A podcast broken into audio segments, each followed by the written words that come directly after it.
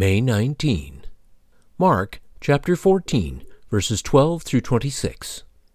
On the first day of the festival of unleavened bread, when it was customary to sacrifice the Passover lamb, Jesus' disciples asked him, Where do you want us to go and make preparations for you to eat the Passover? So he sent two of his disciples, telling them, Go into the city, and a man carrying a jar of water will meet you. Follow him. Say to the owner of the house he enters, The teacher asks, Where is my guest room, where I may eat the Passover with my disciples? He will show you a large room upstairs, furnished and ready. Make preparations for us there. The disciples left, went into the city, and found things just as Jesus had told them. So they prepared the Passover. When evening came, Jesus arrived with the twelve.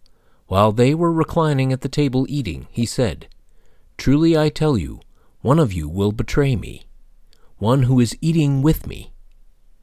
They were saddened, and one by one they said to him, Surely you don't mean me? It is one of the twelve, he replied, one who dips bread into the bowl with me.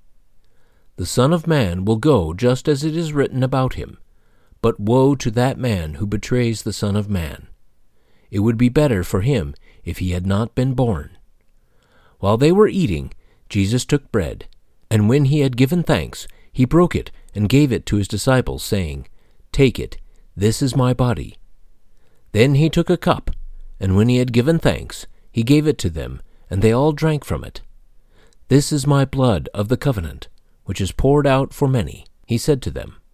Truly I tell you, I will not drink again from the fruit of the vine until that day when I drink it new in the kingdom of God.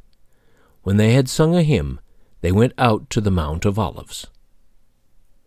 What new meaning did Jesus give to the Passover bread and wine?